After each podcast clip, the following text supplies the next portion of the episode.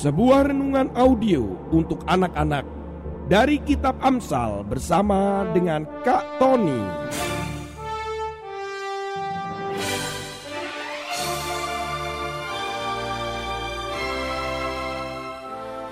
Audio Inspiring Message for Kids. Selamat menikmati dan mendengarkan.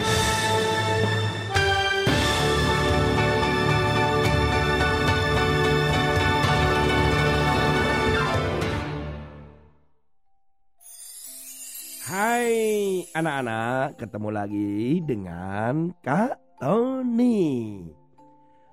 Hari ini Kak Tony akan menceritakan tentang orang-orang yang sudah nekat setelah tertutup kotanya dia ingin keluar dari kota ini berpindah. Karena kota ini sudah semakin banyak orang yang terjangkit karena virus corona. Kota itu adalah kota yang berada di Vietnam. Negara Vietnam itu begitu banyak korban-korban atau pasien yang terkena virus corona.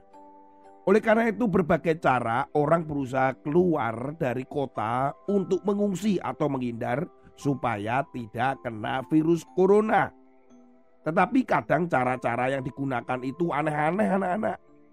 Kali ini ada 15 orang yang berusaha keluar dari kota dan ingin pergi dari kota yang sudah dipenuhi dengan para pasien atau orang yang terkena virus corona ini. 15 orang ini ada anak-anak, ada orang dewasa, ada orang tua. Waduh, mereka mengalami yang namanya gejala hipotermia. Apa itu hipotermia? Gejalanya bentuknya adalah sesak napas, menggigil, nah, lemas. Wah, pokoknya begitu. Mengapa demikian? Karena kedinginan. Mengapa mereka bisa kedinginan? Ternyata begini anak-anak. 15 orang tadi berusaha keluar dari kotanya untuk pergi menghindar itu menggunakan truk. Nah, kalau menggunakan truk kenapa sampai sakit demikian? Masalahnya anak-anak, truk yang digunakan adalah truk berpendingin. Kalian tahu biasanya ada truk yang di dalamnya itu biasanya ada pendinginnya anak-anak. Bisa berisi es krim, juga bisa berisi dengan daging-daging yang dibekukan. Pokoknya itu seperti kulkas berjalan. Kalian bisa membayangkan bagaimana 15 orang itu masuk di dalam kulkas, begitulah. Wah, ya pasti sakit lah ya. Pasti mengalami yang namanya hipotermia. Bersyukur bahwa ke-15 orang itu waktu diperiksa oleh polisi dalam perjalanan truk itu dibuka dan ternyata ada 15 orang yang bisa saja kalau mereka tetap di dalam itu mereka bisa meninggal anak-anak. Tetapi bersyukur akhirnya bisa dikeluarkan dari truk itu kemudian dibawa ke rumah sakit untuk disembuhkan atau supaya tidak mengalami gejala hipotermia.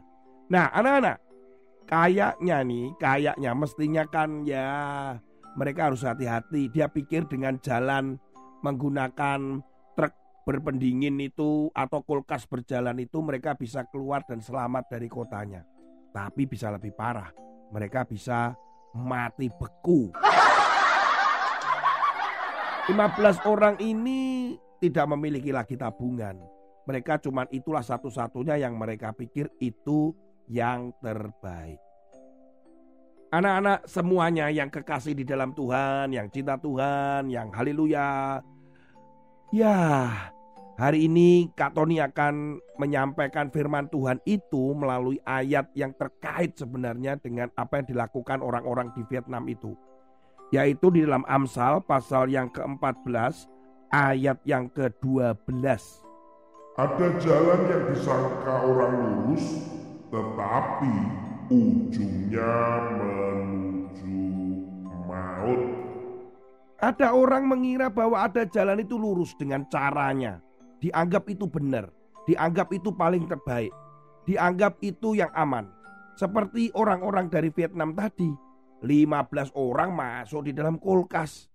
Dia pikir, mereka pikir bisa selamat, bisa aman. Tapi kenyataannya malah di dalam kulkas berjalan itu atau mobil pendingin itu dia bisa mengalami sakit yang lebih parah. Bayangkan ada anak-anak di situ, ada orang tua di sana. Nah, banyak sekali kita berpikir bahwa kita memilih, memutuskan, kita anggap itu benar anak-anak. Ini yang paling baik Kak Tony. Ini yang paling hebat Kak Tony. Ini yang paling aman Kak Tony. Hati-hati loh anak-anak. Tidak semua yang kita lihat itu selalu yang terbaik, selalu yang paling aman, selalu yang paling hebat. Kenapa firman Tuhan hari ini menerangkan atau mengingatkan kita? Bisa jadi itu menjadi jalan yang membelok atau itu menuju maut. Artinya mungkin baik atau ya mungkin itu aman. Tetapi kalau ujungnya itu adalah dosa dan akibatnya adalah maut, masa kita mau melakukan seperti itu? Eh kita harus mendapatkan nilai loh. Bagaimana caranya? Oh kita nyontek aja yuk. Seluruh anak-anak di kelas ini semua mau nyontek. Oh kan hebat kan? Nah dipikir itu jalannya lurus. Tetapi ujungnya dosa dan akhirnya maut. Kita nggak apa-apa kok. Guru kita mengizinkan kita untuk nyontek. Sama seperti kata gurunya Kak Tony ketika Kak Tony waktu kecil. Kalian boleh nyontek kok. Asalkan tidak ketahuan. Loh, oh begitu? Ya, kemudian ternyata kata-kata itu ditangkap oleh teman-temannya Kak Tony dengan berkata begini, Lu boleh kan nyontek kan? Bener nggak apa-apa. Tapi apakah benar demikian? Tidak anak-anak. Kata-kata dikatakan bahwa kalau ketahuan atau kalau tidak ketahuan itu artinya sudah larangan. Jadi memang tidak boleh nyontek anak-anak. Kak Tony tetap aja Hehe, tetap apa ya? Ya, tetap tidak nyontek.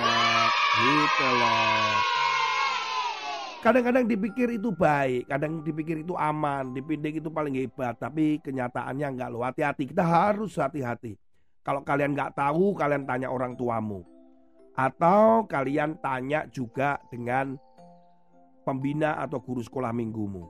Anaknya Kak Tony pernah loh mencuri mainan robot Wah, robot yang dicuri mainannya, wah itu juga mainan si Pokemon itu. Eh, dia pikir aman, dia pikir akan hebat karena bisa mencuri dan tidak ketahuan. Ya ujungnya ketahuan juga. Sampai akhirnya ditangkap oleh security dimasukkan di dalam pos. Ya, Kak Tony akhirnya harus berhadapan dengan satpam atau security itu. Ya, anaknya Katoni akhirnya menyesal dan berjanji untuk tidak mengulang lagi. Dia pikir aman, dia pikir baik. Tetapi ternyata tertangkap dan ujungnya adalah penyesalan. Kalian jangan melakukan itu karena kalian tahu bahwa kalian adalah orang-orang yang luar biasa, yang sudah dipilih Tuhan dan dicintai Tuhan. Dan kalian akan menjadi alat-alat Tuhan yang hebat Lakukan kebenaran selalu di dalam hidupmu. Tuhan Yesus memberkati.